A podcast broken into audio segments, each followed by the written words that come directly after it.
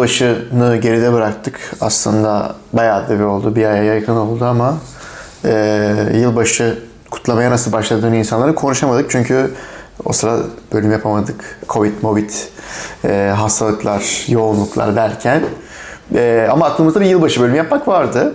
Aslında yılbaşıyla başlayıp insanların özel gün kutlama alışkanlıklarını, e, insanların ve insan topluluklarının doğum günü olsun, yılbaşı olsun, e, nasıl kazandığını konuşacağız. E tabii bunun içinde milli ve dini bayramlara değiniriz muhtemelen. E, hoş geldiniz. Hoş bulduk. Nasılsınız? İyiyim, sen nasılsın? Ben de iyiyim. Uzun zamandır sizi görmüyordum. Evet. Bu program gerçekten iyi oldu. Ee, Hocam yılbaşında ne yaptınız? Yılbaşında ailemleydim. Bu sene tersten bir şey çok güçlü aileydi. Covid, movid. Evet, herkes ailesiyleydi. Ben ailemle değildim ki son sanırım iki üç yılbaşında ailemleyken bu sefer yılbaşında ben ailemle değildim. Çünkü çalıştım yılbaşında. Şarapla alakalı çalışıyor olduğum için hani yılbaşı yoğun bir gün olur diye bekledim. Hiç de yoğun olmadı ama neyse. Neyse ondan sonra da gittim. Yani iş çıkışı arkadaşlarla bir şeyler yaptık falan. Annemler farklı şehirdeydi. Öyle yani. Ee, ne içtiniz yılbaşında? Yılbaşında... E- Vallahi hatırlayamadım. Fena olmayan bir şey içtim de. Geçen sene girerken papaz karası içmiştiniz. Papaz karası içmiştim. Bu sene girerken ne içtiniz acaba? Arkası, arkasının bir şeyini almıştım. yüz elli ha. Fiyat, yüz elli lira civarı. Arkasının şey, anladım anladım. Onların bir serisi var. yüz elli lira civarı, e, Tempranillo, Marcelen falan yapıyorlar. İsmini evet, şu an tempran, unuttum. Tempranillo'ydu galiba. Tempranillo muydu? Afiyetler olsun. Ee, yılbaşı, peki mesela baban kaçtı abi senin? kırk dokuz. kırk dokuzdu. elli beş yılında yılbaşı kutluyorlar mıymış? Ee, yani öyle bir soru sormadım aslında ama şimdi gibi kutlamıyorlardı muhtemelen. Büyük, yani o günün özel bir gün olduğunu biliyorlardı fakat hani bu kadar popüler kültür hayatımızı domine ettiği için e, yılbaşı aslında bize bir şekil veriyor. Muhtemelen o zamanlar bu kadar değildi. Şimdiki gibi kutlamak nasıl oluyor? Yani hayatın bir gerçeği bugün. Hani o gün e, yılbaşı kutlamamak diye bir tercih yok bugün. Yani, hani yılbaşına karşı, kutlamaya karşı olmak bile bir tavır. Çünkü o kadar hayatın merkezinde ki. O zaman muhtemelen birçok insan kendi halinde e, gününü geçiyordu. E, muhtemelen hani e, tamam de, e, yukarıda belki üst kesim, burjuva kesim kutluyordu. Fakat bunun kitleselleşmesi tabii aşama aşama oldu muhtemelen Türkiye'de. Muhtemelen T R T, televizyon belki bunu bir ulusal hafızanın parçası haline getirdi. Televizyon, evet, evet, muhtemelen şey çünkü T R T'de yılbaşı kutlamaları evet. oluyor ve anons ediliyor evet. ne olacağı evet. falan. Sanırım o ondan ev, ev, evvelsinde evet. insanlar birbirini tebrik ettiğini hani, radyo zamanında nasıldı bilmiyorum ee, ama hani bu televizyonla, hele televizyon altın çağı altmışlarda hı hı. tüm herkesin televizyona baktığı zaman aslında televizyon beynine şekillendirdiği bir güce sahip. Muhtemelen Türkiye'de de T R T bu işleri gördü. Hani çünkü mesela o gün altmışlardan değil tabii T R T e, yayına başlamış altmış sekiz, yetmişler, seksenlerde e, o gün mesela tüm top şarkıcılar T R T'de görünüyorlar, sahne alıyorlar, şarkı söylüyorlar. Bu diğer üç yüz altmış dört günde rastlanmayan büyük bir olay muhtemelen. İnsanlar da televizyon açıyorlar ve aslında bir ortak bir e, kolektif deneyimin parçası olduklarını hissediyorlar. Bir ortak bir mutluluğun. Hani yılbaşında mutlu oluruz. Niye mutlu oluruz? Ama hakikaten mutlu oluruz. Çünkü sebepsiz mutlu olmak aslında en güzel şey. Tabii. Ee, bir de sanırım doksanlarda T R T'nin banladığı bazı ünlüleri özel televizyonlar kapıp yılbaşında çıkartınca özel televizyonların T R T'ye vurduğu ilk büyük darbe de o olmuş sanırım. Evet. Yani tabii doksana kadar aslında yılbaşı T R T'de kutlanıyordu. Yani çünkü tabii o zaman çok fazla dışarı çıkmak adet de yoktu. Hani ancak böyle çok lüks bir şeydi. İnsan evinde otururdu. Evinde ama arkadaşları, akrabaları güzel bir yani event haline getirdi onu. Ve televizyon açılırdı. Ben çocukken hatırlıyorum. T R T açılırdı. İşte ben şey hatırlıyorum çocuklar. Zeki Metin mesela skeçler olurdu. Mesela babamla, annemle kıpta kıpta güldüğünü o da görüyordum ben. Hani Hani o günle özdeşleşen özdeşle bir şey. İşte ünlü sanatçılar çıkıyor. İşte en büyük böyle Türkiye'nin böyle kamusal tartışması gibi. O zaman Twitter olsa nasıl olurmuş? Dansöz çıkacak mı çıkmayacak mı? İşte ilk Türkiye, ilk T R T dansöz seksen seksen bire girerken çıkmış. Nestin Kutusokkapı. Büyük olay olmuş tabii. seksen bire girerken çıkıyor. Sonra bir sene çıkıp bir sene çıkmıyor falan mı? Ondan sonra her tartışıyor evet. He. E, o zamana kadar aslında sanıyorum bir üç beş yıl debate var. Hatta bir yıl çıkacakmış, çekimler yapılmış, çıkmamış. Hmm. Ee, ama sonra zaten bu mesela Şokopop'un çok güzel bir belgeseli var. İlk e, Star'ın ilk e, yılbaşısı. O da inadına on tane on iki tane e, dansöz çıkartıyorlar falan hani. T R T ile küp halinde, rekabet halinde. E, ama hani böyle şey nostaljide var ya, birçok paylaşılan bir video vardı. seksen dörde seksen beşe giren sanıyorum şey. İşte Fatih Terim var, hatta bir masa var. Zeki Müren'in galiba son kez gözüktüğü e, evet şey. Evet. Neşe Erberk falan var. Evet böyle hani o dönemin celebrity'leri. Mesela bugün o kadar celebrity'yi tek bir masaya toplamak imkansız bir şey. Evet.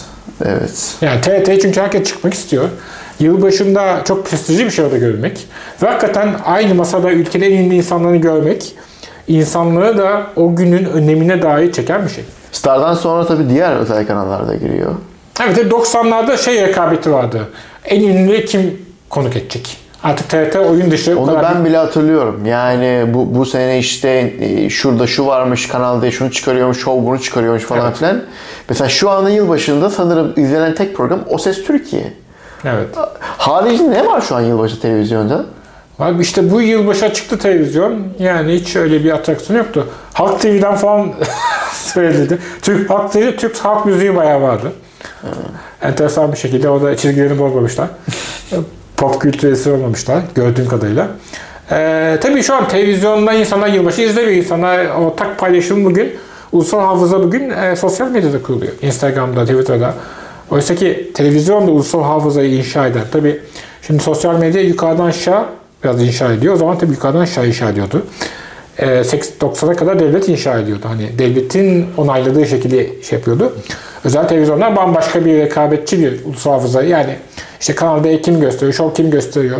İşte T R T'de yasaklı olan şarkıcının gözükme olayı tabii çok büyük olay doksanlarda. Bülent Ersoy, Orhan Gencebay. Hani İbrahim Tatlıses rahat rahat böyle gövde gösterisi yapa yapa çıkması.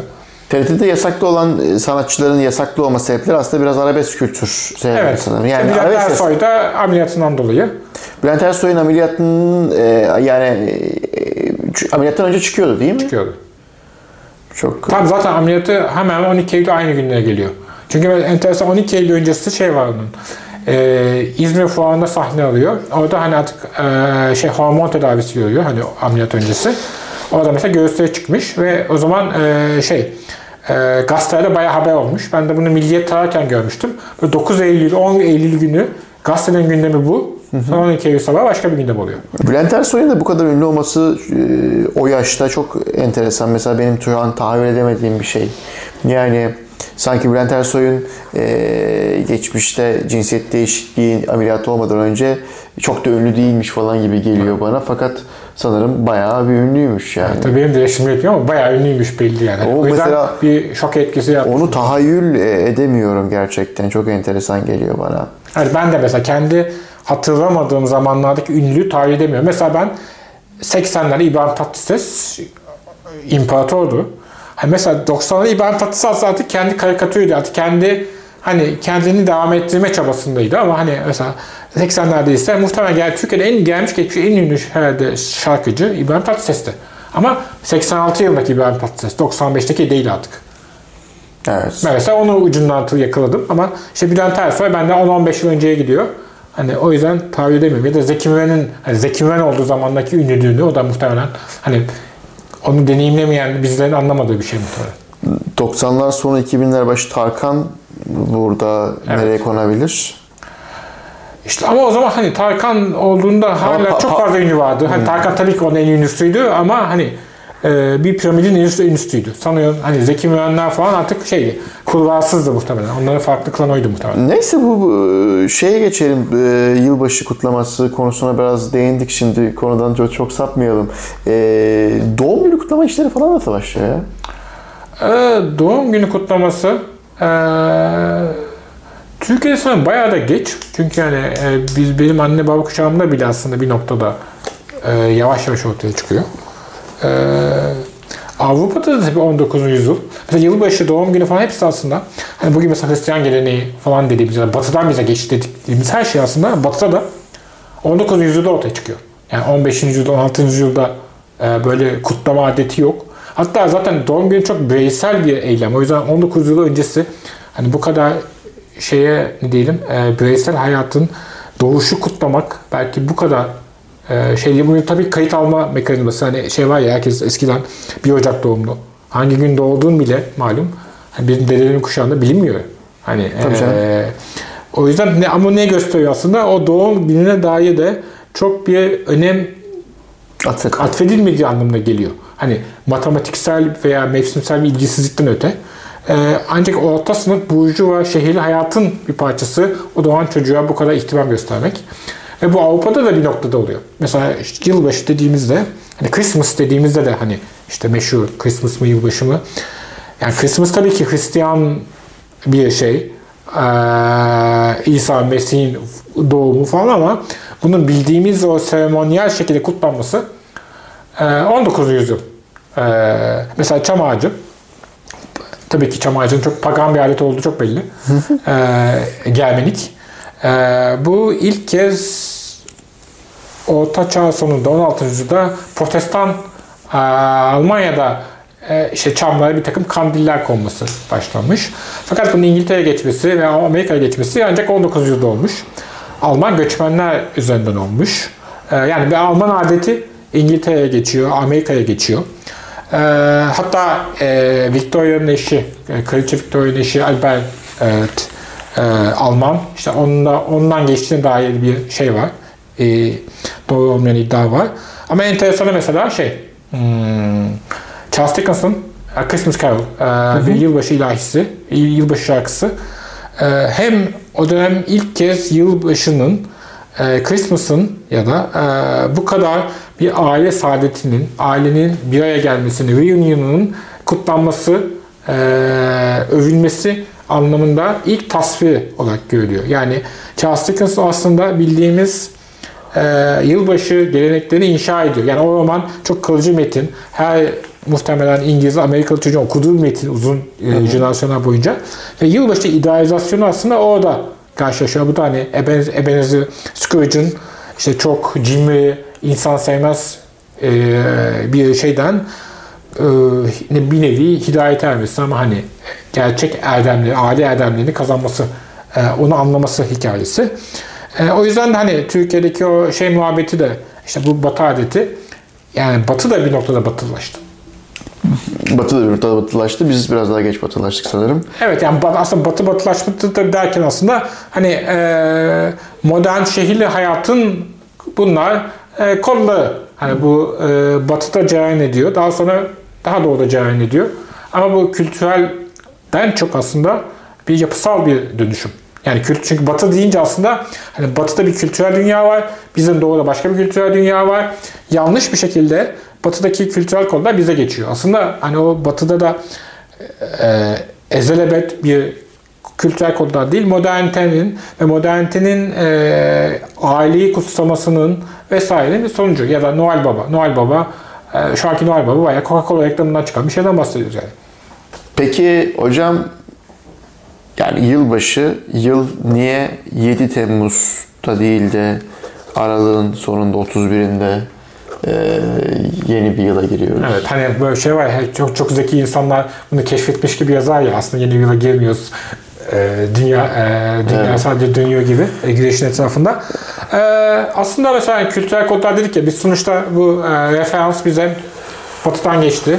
Hristiyan e, usulden geçti. İşte İsa'nın atfedilen doğumu Christmas. Hı hı. Ama tabii ki sonuçta İsa'nın doğumuna atfedilen gün aşağı yukarı işte yılın en e, uzun gecesine denk geliyor. Aslında en karanlık zemheri dönemine denk geliyor. Şöyle düşünülebilir aslında bir yandan. Hani bu aslında mevsimsel döngüde e, anılan bir tarihe. Tabii ki İsa'nın Roma sicil kayıtlarından doğum belgesi falan yok. Hani o, o gün doğumda daha hiçbir şey yok. Ama demek ki e, o dönemin e, şeyinde e, İsa'ya doğuşuna e, yeni bir hayatın başlangıcına e, uygun görülen şey şey e, işte e, uzun bir geceydi yani. En uzun geceler ve en soğuk zamanlar, sonra yavaş yavaş hayat yeniden doğuyor. Fakat eğer e, kapitalizm, sanayi devrimi, modernite İngiltere'den, Avrupa'dan çıkmasaydı da doğudan, bizim topraklardan çıksaydı, muhtemelen yılbaşı ne gün olacaktı? Nevruz. Nevruz olacaktı. Ee, E, tüm dünya işte belki lastik içinden atlayacaktı falan, ne bileyim. E, ama e, düşününce Nevruz yeni yıl için çok daha mantıklı bir şey. Yani tam olarak baharın gelişini kutlanıyor. E, hani bu Türk mü Kürt mü hiçbir değil tabii ki. Orta Asya, Orta Doğu, hani elbette en kutlanacak gün, zaman baharın doğuşunu kutlamak. E, fakat e, kapitalizm ve modernite sanayi devrimi İngiltere'de çıktığı için de e, bu otuz bir Aralık tarihi set edilmiş. Evet. E, onun dışında mesela Çinlilerin de bir yeni yılı var. on beş Ocak mı ne? Öyle ocağın sonuna doğru denk geliyordu. Şubat mı sanki? Bilmiyorum. Öyle, öyle bir şey, öyle bir şey denk geliyor. Aynen aynen. Biz kutlamıştık. Evet. Ben de Londra'da denk gelmiştim. Hmm. Sanki ocak sonuydu gitmiştim. Aynen aynen. O yüzden çıkarmaya çalışıyorum. Açık büfe Çin yemekleri yemiştik. Evet. Güzeldi.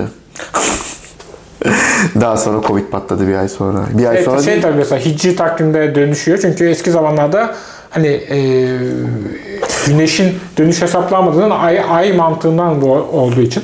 Bu hic, hicri miladi takvim falan derken şey de var mesela. bir Ocak Mekke'nin fethi oluyor. Evet. E, aynı zamanda şeyler var. Bazıları da direkt hicri takvime göre oluyor mesela. Yani kandiller hicri takvime göre. Ama Mekke'nin fethi bir Ocak ve işte Kutlu Doğum Haftası da yirmi üç Nisan civarı oluyordu evet. Mesela. Onlar miladi takvim. E tabii zaten Mekke'nin fethini kutlaması tamamen yılbaşına bir tepki, onu kutlamaya yönelik bir şey oldu. Zaten bu absürtlükten, miladi takvimi kutlamaktan belli zaten. Aynen öyle. Kutlu Doğum Haftası da malum.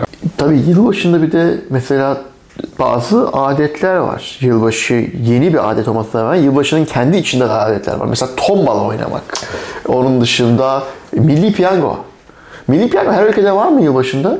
Ee, bilmiyorum ama belki önem kazanması Türkiye'ye özgü olabilir. Yani çünkü Türkiye'de iki haftada çekiliyor ama yılbaşındaki herkes evet, alıyor. E, dansöz öyle. Türkiye'de niye bu dansöz muhabbeti yılbaşı özdeşleşmiş? Yani hakikaten yer, e, bir evvelsi adetin yerli millileşmesi, kendi kültürel dünyasında o kendi kodlarını oluşturması bir dansöz. E, muhtemelen tombala da. E, tombala da Türkiye şeyden geçmedi sanıyorum. Yanlış hatırlamıyorsam. E, Beyaz Rus göçmenlerden, Bolşevik devrinden geçen. Çünkü bunlar sokakta tombala oynatıyorlarmış. Ee, ama bir yerden sonra tombala falan Türk e, yılbaşı gecesinin e, atraksiyonundan biri olmuş. E, piyango ilk, ilk işte Türkiye Tayyari Cemiyeti'ne başlanıyor. Onun organize ediyor. Sonra e, işte, piyango idaresi kuruluyor. E, ve hani o e, bugün belki o kadar değil tabii ki ama eski zamanlarda kırk yıl önce, elli yıl önce o gece büyük ikramiye takip etmek. Evet, her bir event yani herkes için veya bir beklenti. Yani Ulusal Hafıza İnşası'nda e, yılbaşının e, tom, e, tombala ve şeyin e, televizyonla beraber e, piyangonun da bir önemi var. Muhtemelen tabii şey düşünelim. İşte Türkiye'de ilk e, sanıyorum otuz yılında ilk yılbaşı balosu veriliyor. E, otuz emin değilim. İşte milyar takvime geçişten hemen sonra zaten. Aşağı yukarı. E, billi, e, tatil yerlemesi bir Ocağın yine otuz beş falan gibi olacak. Fakat hala büyük ölçüde bu bir çok daha bir kesimin parçası. E, yılbaşının daha kitleselleşmesi bir kere sanıyorum ellilerde gerçekleşiyor. Neden? Çünkü ellilerde e, savaş sonrası Amerika Birleşik Devletleri'nin o büyük cazibesi, büyük o kitle kültürü, popüler kültürünü Türkiye'de de e, büyük bir ilgi görmesi ve muhtemelen o etkileşimle beraber Türkiye'de yavaş yavaş ellilerde insanların işte evine belki çam ağacı almasa bile bir şey oldu, şey dönüyor. Ama Türkiye'de enteresan bir şekilde yılbaşı ile ilgili şunu düşünelim. İşte yılbaşı bize dışarıdan geldi, yerli milli de yok falan filan bu. bin dokuz yüz onlarda Türkiye, İstanbul'un yüzde yirmi beşi falan gayrimüslim. Hı hı. Yani İstanbul'da aslında bin dokuz yüz onlarda yılbaşı kutlanıyor. Bugün biz bugün yılbaşı o anlamında hani e, bize o kadar dışarıdan geliyor. Çünkü Türk İstanbul'da bir gayrimüslim nüfus görünüş yere kalmadığı için bu tartışma yürütülüyor. Oysa ki bin dokuz yüz onlarda muhtemelen Tatavla'da yani bugün Kurtuluş'ta zaten Beyoğlu'nda vesaire Christmas'ta yılbaşı da görünür bir şeydi. Tebrik kartları. E, ilk İngiltere'de on dokuz yüzyılda tebrik kartları çıkıyor. Yani yılbaşında o tatlı tatlı vardı ya işte Noel babalı, kedili, e, karlı bir ambiyansta insanlar birbirine en güzel dileklerini yazarlardı. Bu da bir commercial, ticari bir kültür olarak İngiltere'de çıkmış. Osmanlı'ya da bu çok hızlı geçmiş. İşte Rumlar, Ermeniler kendi uzaktaki akrabalarına tebrik kartlarını yolluyorlardı ve kendilerini çok e, özel hissediyorlardı. E, o yüzden bin dokuz yüz otuzda da aslında hala İstanbul'un yüzde yirmi yirmi beşi gayrimüslimdi. O yüzden İstanbul'da bu karnaval havası görünen bir şeydi. Sanki insana bunu ihmal ediyor. Mesela kulüp dizisinde aslında biraz şey buydu. Hani görülüp geçerdi belki ama İstanbul'un yaşayan parçası olarak, bir cemaat olarak o dizide merkeze alınması bakımından ilgi gördü. Ee, hani o yüzden yılbaşı derken de biz aslında geçmiş İstanbul'u kafamıza rekonstrakt edemediğimiz için bize biraz bu çok uzak geliyor. Ama ellerle beraber yavaş yavaş ee, şey kırılıyor. Ben küçükken bile e, mesela çam ağacı almak çok eksantik bir şeydi. Biz alırdık. Annem babam alırdı. Ben çok sevinirdim. Şey, gerçek çam ağacı mı yoksa yok, fake yok, mi? Yok. Oyuncak. Fake. Evet. E, ama hani o zaman da muhtemelen çok bu şey görünüyordu. Bugün çok sıradanlaştı. Hani hayata e, karşı gelemiyorsun. Hayata durduramıyorsun. E, sadece slogan atıyorsun. E, gözümüz önünde on yılda ne değişti? Cadılar Bayramı değişti. Cadılar Bayramı böyle çok gotesk. Bir şey oldu değil mi? Evet. Şimdi çok son derece hayatın normal parçası. Tabii ben çocuktum. Çocukken sadece şeyler vardı. Çocuklar olarak bize bir şeyler yapıyorlardı falan filan. iki bin, iki bin bir, iki bin iki falan. Ee, o da yani ama daha sonra şu anda ya iki bin on üç yılında otuz bir Ekim'de Beşiktaş Sarıyer minibüse bindim. Mavi minibüsler. Herkes Joker. Herkes Joker. Baba nasıl iş bu yani? Evet. Yani Cadılar Bayramı artık genelde yayılmış bir şey. Evet, yani hani, İstanbul içerisinde evet. Var böyle bir şey. Hani muhtemelen İstanbul diyorum. Zaten Bursa, Mersin falan da böyle bilmiyorum ama hani o kadar hızlı yayılıyor ki biz idrak edemiyoruz bazı şeyleri. Ben mesela Cadılar Bayramı'nı hala tam olarak idrak edemiyorum. Bayağı bunu kutlanan bir event olması bana. Tabii yani Cadılar Bayramı'nı coşkuyla kutluyor. Evet. Mesela Sevgililer Günü de çok acayip bir yeri var. Sevgililer Günü de öyle. Tam ee, tam değiniyorduk o da yani hocam. İlkan'ın ben çek edemedim. İlkan diyor şey... Türkiye'de ilk Sevgililer Günü'nü sokağında yıkılınca avuç diye. Se- Yakışır. seksenlerde ev erkek diye çıkartıyor. Hı hı. Hani ve o zaman da şey olurdu çok marjinal. Şey söyleyeyim ben küçük, küçükken özel televizyona çıkmış hani on dört Şubat'ta atraksiyon olsun diye mikrofon uzatıyorlardı böyle sokakta geçen amcalara. Sıkı Sevgililer Günü ha öyle mi falan diyordu. Bir ekranızı çıkarırsanız ne hoş olur falan diye. Hani böyle bir egzotik muamele çekiyor adamlara. Bugün hani herkes Sevgililer Günü'nü biliyor. Evet. Evet ve böyle bir şey yapmak gerekiyor falan sanki. Sevgilinizde falan öyle bir şeyler evet. Bile vardı yani. Ee, öyle bir işte mesela dizilerde konu olur. Sevgililer Günü'nde ne alacaksın falan filan. Evet. Bunlar bir bölüm çıkartıyordu Gülse Birsel bundan mesela. Evet. Yani işte Sevgililer Günü iki binlerde doksanlarda hep kınandı. Sonra normalleşti. Cadılar Bayramı iki bin onlarda kınandı normalleşti. Yılbaşı hep kınanıyordu aslında. Ee, mesela ben bir gazete küpürü görmüştüm. Ee, Yılmaz Güney'e sormuşlar yılbaşında ne yapacaksınız diye. Bu bir yabancı adet bir şey yapmayacağım falan demiş. Ama işte o ge- yılbaşı gecesi bilmem ne kulüpte görüldü falan diye haberi vardı. Hani e, çünkü adam tabii ki e, mekana gidecek akacak ama hani muhtemelen kendine yedirememiş. Naz, naz, evet. Bir Nazım Hikmet'in mesela anti yılbaşı şeyleri var, metinleri var. Hı hı. Hani işte yabancı adet diye. Hasan Ali Yücel'in çok enteresan korkunç yılbaşı karşıtı yazıları var. Ki Hasan Ali Yücel hani en hümanist, Kemalizm'in hümanist yüzü olarak tanınıyor. Fakat hani e, bunu bir konumlandıramıyorlar bir. İki de aslında tabii şey de unutuyoruz hani dedim ya İslam'da gayrimüslimler olduğu için aslında İslam'da gayrimüslim varlığı görünüyor olduğu zaman birçok içinde birçok kişi içinde şey meselesi bu. Efendim Yorgo bizim e, kandili kutluyor mu diyor. E, hani o challenge'da bugün gayrimüslim kalmadığı için öyle bir milliyetçinin parçası da değil e, yılbaşı karşıtlığı. Evet, yılbaşı karşıtlığı artık off the table. Evet, off the table. Aşı karşıtlığına bıraktı. Evet. ee, peki biraz da geçen bölümde de bayrakları konuşmuştuk da bu bölümde de şey aslında yine bir milli kimliği oluşturan e, oluşturan şeylerden biri olan milli bayramları evet. Konuşabiliriz. Evet. Yani yirmi dokuz Ekim, yirmi üç Nisan daha sonra eğer yeni bir milli kimlik yaratmak istiyorsan on beş Temmuz evet. Çıkartabiliyorsun. Evet. Ee, vesaire bir, bir, bir dönem yirmi yedi Mayıs'ın milli bayramı bayram olması. olması yani. Yani bir dönem sonra on beş Temmuz milli bayramı olmayacak. Benim babam yirmi yedi Mayıs doğumlu işte. Yıl doğum günü tatile geliyormuş. Onun için iyiymiş. Ha, iyiymiş. Benim doğum günü değil bayramı ama hiç tatil matili yok. Sizin doğum kaç Haziran'da? yirmi sekiz. yirmi sekiz. Bir yerin kurtuluştur kesin. Evet. Nereden? Bakmak lazım. O sıralar bayağı bir yer kurtulmuş. Haziran, Haziran. İzmit'in aslında sanki öyle bir şey. yirmi, İzmit'in, yirmi iki galiba. İzmit'in Haziran'da kurtuluşu kesin biliyorum. Sanki. Ama şey, İstanbul'un Ekim'di değil mi? Ekim, altı. Çünkü şey, e, Akbilog'un bedava basıyor. Evet. Bizde şey olurdu, okullar açılırdı. İkinci, üçüncü hafta ben tatilde olurdu, çok kıymetli geliyordu.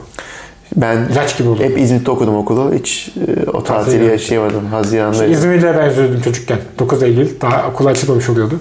Sen İzmir'de miydin çocuk? Yok hani İzmir'de üzülüyordum. İstanbul olarak biliyor. Çok. Eksik okula gitmenin keyfi. Ben de şey iftarda Çanakkale'liler için üzülüyordum. Ve Iğdır'dakileri kıskanırsın. Evet. Ama sonra aşağı Iğdır'dakileri kıskanmam ama ya. Ya tamam abartacak bir şey yok. Yani önce oruç açıyorlar diye. Çanakkale'dekiler geç aşağı tabii biraz. Evet. Evet öyle yapacak bir şey yok. Şimdi zaten şu an Iğdır saatinde, Nahçıvan saatindeyiz değil mi? Şu an Nahçıvan saatindeyiz. İyi, iyi, çok iyi oldu böyle. Çok iyi oldu. Hava çok erken aydınlanmıyor. Gereksiz gereksiz aydınlıklara girmiyoruz. Bu iş de, ne zaman değişecek? iki bin yirmi üçte falan değişir mi artık bu havaların aydınlanma işi? Herhalde değişir diye bekliyoruz. Yani herhalde yeni gelecek hükümetin ilk işlerinden biri olacaktır. Çünkü çok saçma sapan bir şey. Yani gece uyanıp da saatin sekiz olduğunu görmek korkunç bir şey. Evet. Milli bayram diyordun. Aslında milli bayramların da mesela şey vardı. Ben çocukken de milli bayramla hiçbir şekilde bir e, kitlesel kutlanmıyor. E, halkımız duyarsız falan deniyordu. doksanlarda birden e, bayağı çantanalı, coşkulu kutlanmaya başladı. Kenan Doğulu onuncu yıl marşı evet, yazdı mesela ve jenerik oldu yani. Evet. İşte bu tabii o zaman şey vardı. Hani hem İslam yükselişi, Refah Partisi yükselişi hem de P K K meselesine karşı bir e, cumhuriyetçi bir kenetlenme hissiyatıydı. Aslında o karnaval havası, yani milli bayramdan bir karnaval havasına dönüştü, dönüştürüldü. E, pop milliyetçilikle beraber. Aslında mesela yılbaşı da tam bir karnaval. Yani karnaval nedir aslında? O gün aslında tüm tabular birden geçersiz kalır. Evet, herkes bir şekilde coşkuya evet. ortak oluyor. Evet, mesela orada bir takım normal hayatta yapmayacağın şey, yani biraz futbol maçına gitmek de öyle ya, normal hayatında gayet şeysin, orada toplu halde bir e, gaza gelirsin. Evet, ona evet. bir karnaval havasıdır. Aslında yılbaşı da biraz öyle bir şeydi. Aslında milli bayramlar da bir nevi, hani aynı yılbaşı ambiyansında mesela milli bir e, e, şeye yedirmek diye düşünebiliriz. Evet, ee, o bakımdan. Yani karnaval aslında şeydir hani e, Hristiyanlarda kırk günlük perhiz öncesi, yani et yemeyecekler, birçok e, şey yemeyecekler. Ondan önce bir kutlama, ona hazırlık gibi. Ya, ondan önce yiyorlar, depoyu evet, dolduruyorlar. Evet. İyi bir şaraba geçelim. Paşaeli içerisine kaysa açtık. Şöyle de göstereyim. iki bin yirmi rekolte ilk defa iki bin yirmiyi içiyorum. iki bin on dokuzlu şu anda Türkiye'nin aslında fiyat performans olarak en iyi şaraplarından biri. Geçen sene elli liraydı. Bu sene maalesef elli lira değil ve çok arttı fiyatı. Bütün şaraplarda olduğu gibi. Ama e, o eskinin elli lirası civarı şarapların fiyat performans olarak en iyilerinden biriydi. Herkes de e, en çok da bilinen şaraplarından biri bizim e, çevremizde Paşaeli üreticisinin. E, Cabernet Sauvignon, Karasakız. yüzde elli beş Cabernet Sauvignon, yüzde kırk beş Karasakız olması lazım. üç ay meşe fıçı var bunda. üç ay meşe fıçı da e, normalde bu segment şaraplara meşe fıçı kullanmazlar. Maliyetli bir şey ve stok maliyeti de oluyor noktada. E, fakat e, C S K S'de üç ay meşe fıçı var. Hem Cabernet'in o sertliğini Karasakız gibi narin bir üzümle yumuşatıyor. Hem de meşede biraz törpülüyor. Bu şekilde e, daha zarif içimli bir ucuz şaraba ulaşabiliyoruz. Yüksek asitli, Karasakız'ın etkisiyle, vişne aromaları, e, Paşaeli'nin Cabernet Sauvignon'larına çok fazla olan bir aroma. Karasakız'da da hafif e, taze baharat ve kırmızı meyvesi ve meyve notları geliyor. Güzel bir harman. Fiyatına göre çok iyi. Siz iç, içiyor, içmişsinizdir çeşek aslında ayrıca muhtemelen. Benim çok fazla e, içtiğim şaraplardan biridir çünkü hani İyi şarap iç, bir tane, iki tane. E, gecenin ilerleyen vaktinde evet. e, eğer içmeye devam edeceksen bununla devam ediyorsun. Kendi, kendi başına. Veyahut kendi başına da bununla gidiyorsun. Çünkü çok güzel. Fakat e, bu şarabı mesela zaman zaman e, tadım, şarap yemek eşleştirmeli eventlerde e, tek başına bir yemekle eşleştirdik. E, Onunla üstesinden gelebilen bir şarap doğrusu. Evet. Ee, bir şarabı içelim. Hocam. kamerayı yavaştan kapatalım. ya, kamerayı yavaştan kapatalım isterseniz. Ee, bundan devam edelim. Sonra biz kendi aramızda devam edelim şarap içmeye e, diye düşünüyorum. dokuzuncu E, bölüme böylelikle kapatıyoruz. Bugün özel günleri konuştuk. Tabii bu özel günler toplumların beraber bir arada kutladığı özel günlerdi. Yani Sevgililer Günü olsun, yılbaşı olsun veyahut e, milli bayramlar olsun. Fakat tabii doğum günü, e, evlilik yıl dönümü, nişan yıl dönümü, yok ilk kez e, Burger King yeme yıl dönümü falan filan gibi şeyleri de kutluyor insanlar. Tabii aslında şey güzel bir şey yani. Ee, mesela ben tarihlerle çok içli dışlıyımdır. Ee, aman şu maçtan bu yana beş sene geçmiş, e, şu gün beş sene önce bugün şuradaymışım, buradaymışım. Ben onu, o milestone'ları seviyorum aslında. Ee, o bakımdan bu konu benim için ilginç bir konu. O sebeple keyifle yaptım programı. Görüşmek üzere. Bay bay.